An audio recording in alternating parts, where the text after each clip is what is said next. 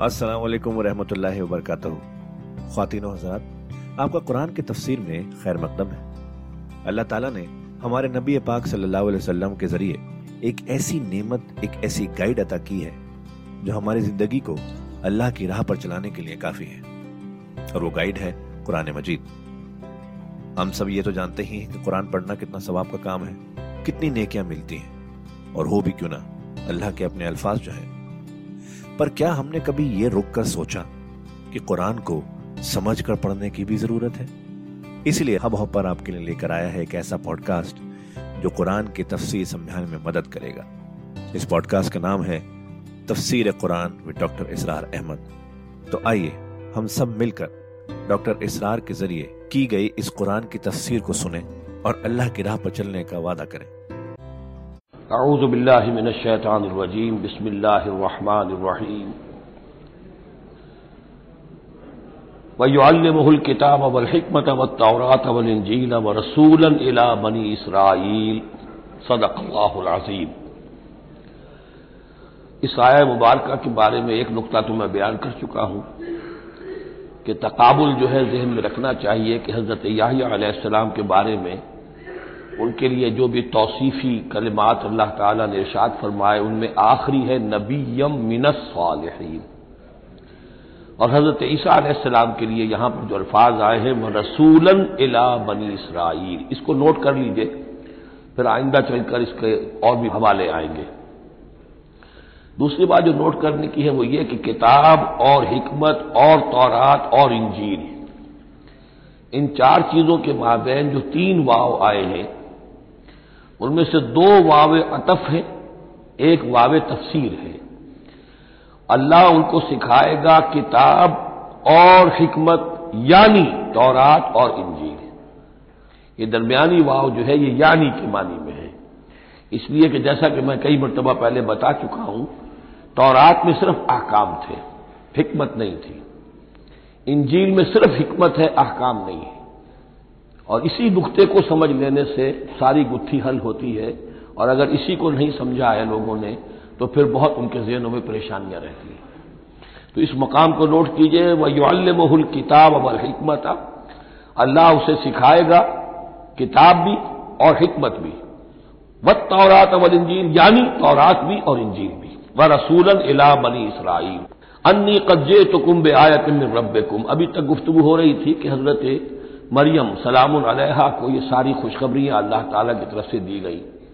अब यूँ समझिए to cut a long story short दरमियान का वक्फा, उनकी विलादत हुई, वो पले, बढ़े, वो सारी तारीख बीच में से हजफ करके नक्शा खींचा जा रहा है अब, कि हज़रत मसीह सलाम ने अब अपनी दावत का आगाज़ कर दिया है।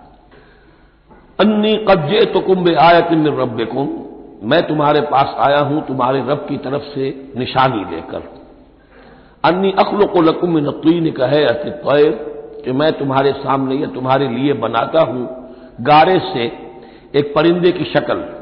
फान फकूफी है फिर मैं उसमें फूक मारता हूँ। फयकून क़ैरम बेजनल्लाह तो वह बन जाता है उड़ता हुआ परिंदा अल्लाह के हुक्म से।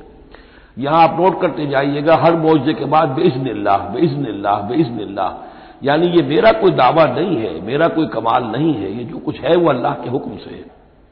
वब्र अकमह वल अबरसा वहील मोता बेइज्निल्ला और मैं शिफा दे देता हूँ, मादरजात अंधे को भी और कोही को भी, और मैं मुर्दा को ज़िंदा कर देता हूँ बेइज्निल्ला अल्लाह के हुक्म से।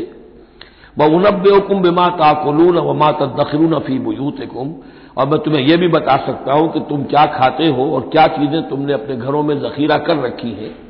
इन नफीजा लेकर आयत अल्लकुम इसमें तमाम चीज़ों में तुम्हारे लिए निशानी है इनकुन तुम मोमिन अगर तुम ईमान वाले हो या ईमान लाना चाहो। यानी यह कि अपनी रिसालत के, सदाकत और हकानियत के दलील के तौर पर यह मौजाद पेश फरमाए। वह मुसद कल माँ बैन यदैया मिनत तौरात, और मैं तस्दीक करते हुए आया हूँ उसकी कि जो मेरे सामने मौजूद है तौरात में से। वले वहीकुम बाग नदी हुर्रमालकुम और ताकि मैं कुछ हलाल करार दूँ तुम पर वो चीज़ें जो तुम पर हराम कर दी गई हैं। ये असल में इशारा है सब्त के हुक्म के बारे में कि जैसे हमारे यहाँ भी बाज जो मजहबी मिजाज के लोग होते हैं, उनमें फिर बड़ी सख्ती पैदा हो जाती है, गुलूब करते चले जाते हैं दीन के अहकाम में। तो सबके हुक्म में यहूदियों ने इस हद तक गुरू कर लिया था कि किसी मरीज़ को दुआ करना उसके लिए कि अल्लाह उसको शिफा दे दे, ये भी नहीं करना, कुछ नहीं करना। कोई काम गोया कि ये भी दुनिया का काम है।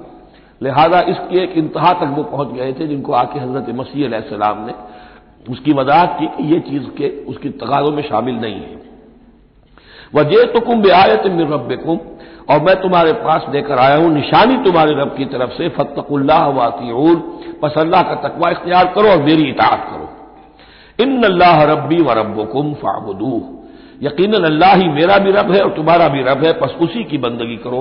हाजा सरात मुस्तकीम, यही सीधा रास्ता है। आपको यही अल्फाज मिलेंगे सूर्य मरियम में इंशाला फलम्मा अहसा ईसा मिन हमल कोफ अब फिर देखिए वही दरमियानी वक्फों को छोड़ते हुए, ये दावत में कितना अरसा लगा, कई साल के बाद अब मुखालफत हुई और मुखालफत हुई उनकी, उनके ओलमा की तरफ़ से। यहूद के जो ओलमा थे, शदीद तरीन मुखालफत उन्होंने की। उनकी मसनदों को खतरा हो गया, उनकी चौधराहटें जो है वो खतरे में पड़ गई तो उन्होंने मुखालफत की। और उस वक्त तक ज़ाहिर बात है कि यहूदियों पर उनके ओलमा का जो है असर रसूख बहुत ज़्यादा था। फलम्मा अहसा ईसा बिन हमल कुफरा, जब ईसा ने महसूस किया उनसे कुफर की शिद्दत की अब ये मुखालफत पर तुल गए। काल अमन अंसारी तो उन्होंने एक पुकार लगाई, एक निदा दी, एक दावत आम दी कौन है जो मेरे मददगार है अल्लाह की राह में? यानी अब जो कशाकश होने वाली है, जो तसादुम होने वाला है, इसमें एक हिजबुल्लाह बनेगी और एक हिजबुल हिजबुल शैतान होगा। कौन है जो मेरा मददगार हो? इल्लाह अल्लाह के काम में। यही असल असास है, दीन में काम करने के लिए किसी बुनियाद पर कोई शख्स उठे तो मैं दीन का यह काम करना चाहता हूँ, कौन है जो मेरा साथ दे? ये बिल्कुल तभी तरीका होता है जमात साजी का। एक दाई और दाई पर एतबार करने वाले, दाई से इतफाक करने वाले लोग उसके साथी बन जाते हैं। साथी उसके जाती एतबार से नहीं होते। उसकी हुकूमत कायम करने के लिए नहीं, अल्लाह की हुकूमत कायम करने के लिए। उसकी सरदारी के लिए नहीं, अल्लाह ताला के दीन के गलबे के लिए। काल हवारीयून नहन अंसारुल्लाह। कहा हवारीन ने कि हम हैं अल्लाह के मददगार। हवारी जो है असल में, इसके है धोबी, जो कपड़े को धोकर साफ़ कर देता है। ये लफ्ज फिर आगे बढ़ा है, अपने किरदार को साफ़ करना, अपने अखलाक को साफ़ करना। लेकिन चूँकि हज़रत सलाम की बहुत सी जो तबलीग थी, वो गलीली झील के किनारों पर होती थी। अब वहाँ ज़ाहिर बात है, झील जो है बड़ी थी, वो समंदर की तरह है, झील नहीं है बहुत बड़ी झील है। तो वहाँ वो कभी धोबी होते थे, उनमें तबलीग करते थे। कहीं बछेरे होते थे मछलियाँ पकड़ने वाले, जाके उन्हें तबलीग करते थे कि अः मछलियों के पकड़ने वालों मछलियों का शिकार करने वालों, आओ कि मैं तुम्हें इंसानों का शिकार करना सिखाऊं।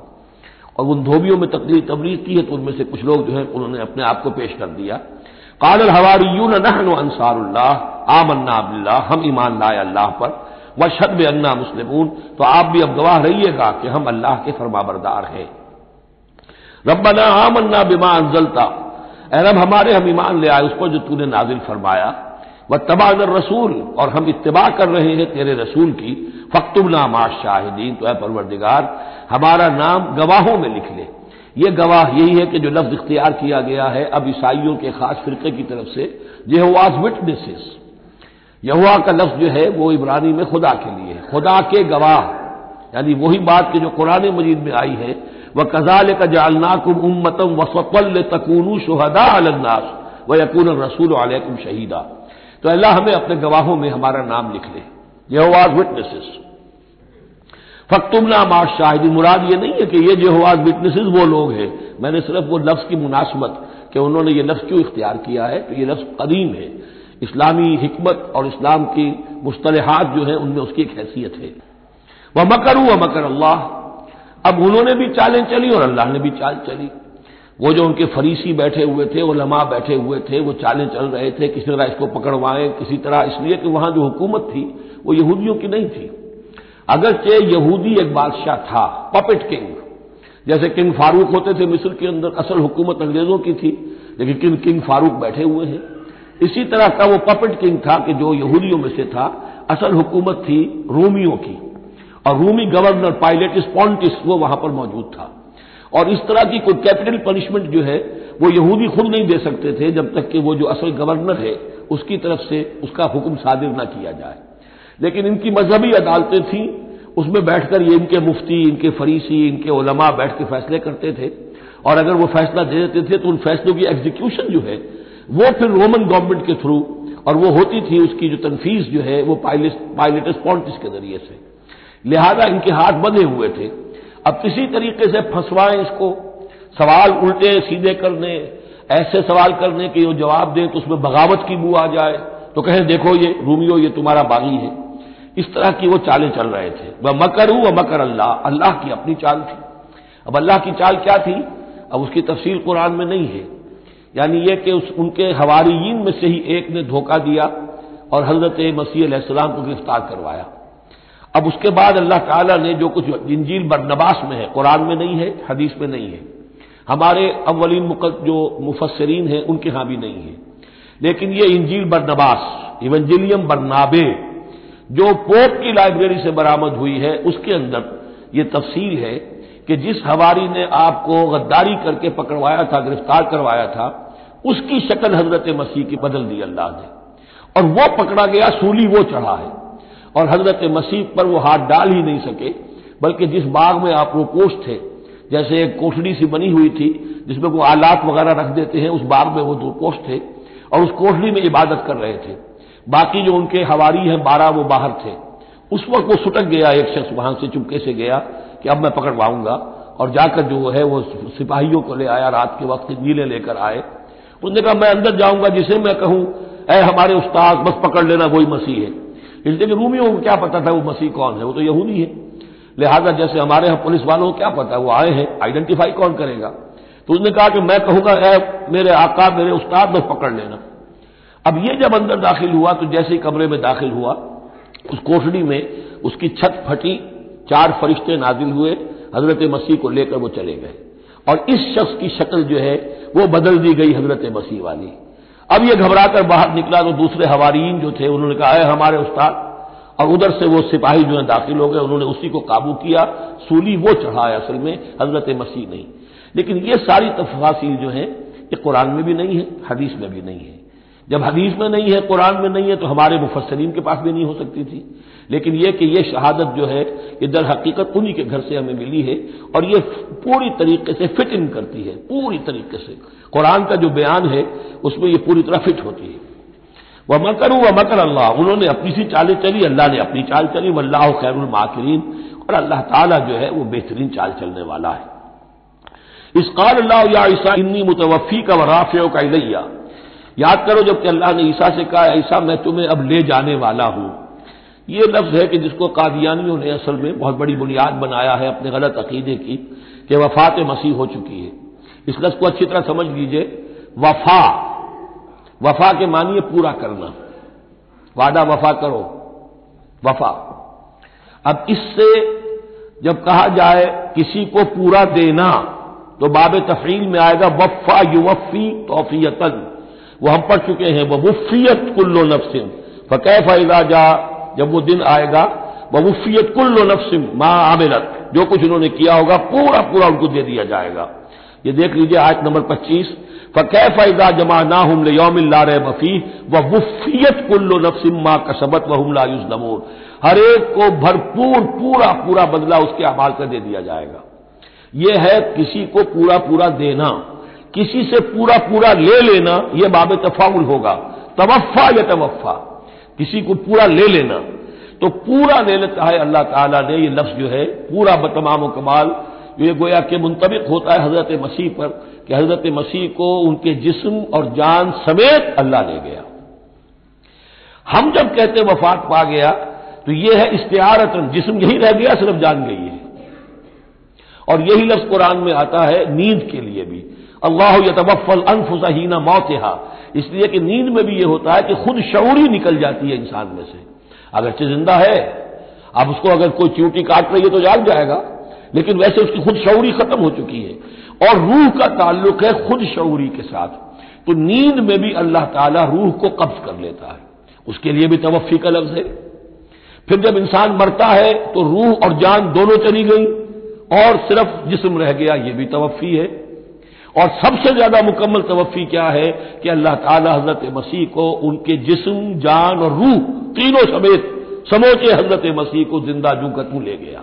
ये है अकीदा जो मुसलमानों का है और जहाँ तक लफ्ज का ताल्लुक है, उसमें कतअन कोई बात जो है, इसमें ऐसी नहीं है कि जिससे कोई शख्स दलील पकड़ सके। सिवाय इसके कि उन लोगों को बहकाना आसान है जिन्हें अरबी जबान की ग्रामर से वाकफियत नहीं। वो एक ही वफात जानते हैं। वफात तीन हो गई है अजलू कुरान जो मैंने आपको समझाई है। वह इसकाल अल्लाह इन्नी मुतवफ़ी का, मैं तुम्हें ले जाऊँगा व राफ़ो का इलैया और तुम्हें अपनी तरफ़ उठा लूँगा। वह मुतहरों का बिन लजीन कफरू, और तुम्हें पाक कर दूँगा उन लोगों से जिन्होंने तुम्हारे साथ कुफर किया है।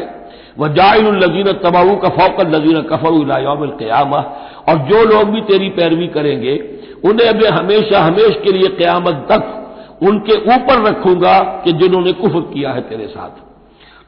जो तेरा इनकार कर रहे हैं, यहूदी उसके बाद से जो पिसे हैं, आज तक पिस रहे हैं। हज़रत मसीह सन तीस में उठा लिए गए या तैतीस में, और उसके बाद से आपको मालूम है कि मुसलसल सन सत्तर ईस्वी में हैकर सुलेमानी खत्म हुआ। एक लाख बीस हज़ार या एक लाख तैंतीस हज़ार यहूदी एक दिन में टाइटस ने कत्ल किए यरूशलम में, हज़रत मसीह के रफे समावी के चालीस बरस बाद। इनका हैकल सुलेमानी भी, वो जो है, वो खत्म कर दिया गया। अब उसकी एक दीवार है मैं बता चुका हूँ, उन्नीस सौ सत्ताईस, अट्ठाईस बरस हो गए हैं कि उनका काबा गिरा पड़ा है। 1917 से पहले तक, बल्कि यूँ समझिए, पहले 500 बरस तक तो उनका दाखला भी ममनू था। ये तो हज़रत उमर के हाथों जब फतह हुआ है, ये डायस्पोरा का इनका पीरियड कहलाता है। एक पीरियड इनका कैप्टिविटी का था, जबकि वो नगर ले गया था इन्हें, और बेबीलोनिया में कैद में रखा है। वो है उनका पीरियड ऑफ़ कैप्टिविटी उसके बाद वापस आए, हज़रत उजैर के जमाने में दोबारा दूसरा टेंपल बनाया। उसके बाद ये टेंपल सन सत्तर ईस्वी में खत्म हुआ और डायस्पोरा कहलाता है कि मुंतशिर हो जाना। इन्हें वहाँ से निकाल दिया गया था कि तुम दफ़ा हो जाओ यहाँ से, फिलिस्तीन में तुम नहीं रह सकते। कोई रूस चला गया, कोई हिंदुस्तान चला गया, कोई मिस्र चला गया, कोई और यूरोप चला गया, पूरी दुनिया में फैल गए। ये डायस्पोरा अव्वलन खत्म हुआ है हज़रत उमर अल्लाह तहों के हाथ से, जब फतह हुआ है यरूशलम। उस वक्त हज़रत उमर ने इसको यरूशलम को ओपन सिटी करार दिया कि यहाँ ईसाई भी आ सकते हैं, मुसलमान भी आ सकते हैं, यहूदी भी आ सकते हैं, ये सबका मुश्तरक शहर है। लेकिन जो ईसाई थे यरूशलेम के, उन्होंने जब हैंड ओवर किया था, फतह नहीं किया था मुसलमानों ने यरूशलेम, एक ट्रीटी के तहत, एक मुआहदे के तहत हैंड ओवर किया था। उस मुआहदे में यह शर्त उन्होंने लिखवाई थी कि यहूदियों को यहाँ आबाद होने की इजाज़त नहीं देंगे। चुनाचे ये इजाज़त तो हो गई हज़रत उमर के जमाने से कि आ सकते हैं, जियारत कर सकते हैं। लेकिन यहाँ रह नहीं सकते प्रॉपर्टी परचेज नहीं कर सकते, कोई मकान नहीं बना सकते सेटल नहीं हो सकते। ये रहा है, जब तक के मौजूद रही है इस्लामी खिलाफत। तुर्कों ने भी इजाज़त नहीं दी। बड़ी से बड़ी रिश्वतें यहूदियों ने देनी चाहिए उन्हें। और दरहकीकत खिलाफत का खात्मा जो करवाया यहूदियों ने, वो इसलिए कि उन्हें यह नज़र आता था कि इस खिलाफत के होते हुए हमारे लिए मुमकिन नहीं रहेगा कि हम किसी तरह भी फिलिस्तीन में दोबारा आबाद हो सके। लेकिन फिर बरतानिया के जो वज़ीर था, बालफोर्ड, उसके ज़रिए से उन्होंने बालफोर्ड डिक्लेरेशन 1917 में हासिल किया है। फिर इनको हक मिला है कि ये यहाँ आकर जायदाद भी खरीद सकते हैं सेटल भी हो सकते हैं। और उसके यूँ समझिए कि इकतीस बरस के बाद फिर इसराइल की रियासत वजूद में आई है, ये तारीख दिन में रहे। अगरचे 1917 के बाद से इन्हें कुछ सांस तो मिल गया है। अब एक तरह से महसूस होता है कि दुनिया में बड़े इकतदार पर है, मुट्ठी भर है। ये ज़्यादा से ज़्यादा तेरह चौदह मिलियन है, डेढ़ करोड़ से भी कम। लेकिन पूरी दुनिया की सब मीशत जो है, उसका बड़ा हिस्सा इनके कंट्रोल में है। लेकिन फिर भी ये सब कुछ जो है, वो ईसाइयों की सपोर्ट की वजह से है। अगर ईसाई इनकी मदद न करें तो इनका तो यूँ समझिए कि टुकड़े उड़ाकर रख दें अरब एक दिन में। लेकिन अब पीछे पूरी अमरीका की हुकूमत है, अमरीका के हवारीन है, खासतौर पर west white Anglo Saxon protestants अमरीका और बरतानिया, वो तो गोया कि इनके दर खरीद है एक तरह से। और भी जो ममालिक हैं ईसाई, अब ये फतह कर चुके हैं उन सबको। ईसाइयों के ऊपर इनका गलबा है। इसलिए अब जो शक्ल है वो भी ये है कि इनका वजूद है यही कि ईसाई है ऊपर और ये मानवी तौर पर साजिशी अंदाज में उन्हें कंट्रोल कर रहे हैं। तो खातिन हजरात, ये था आज का एपिसोड अभी तफसीर बाकी है। पूरी तफसीर सुनने के लिए अगला एपिसोड सुनना ना भूलें। ज़रूरी है कि हम कुरान को पूरी तरह से अच्छे से लफ्ज ब लफ्ज समझें। इसलिए अगले एपिसोड में आपका इंतज़ार है। सुनते रहिए ये पॉडकास्ट जिसका नाम है तफसीर कुरान विद डॉक्टर इसरार अहमद सिर्फ़ हब हॉपर पर।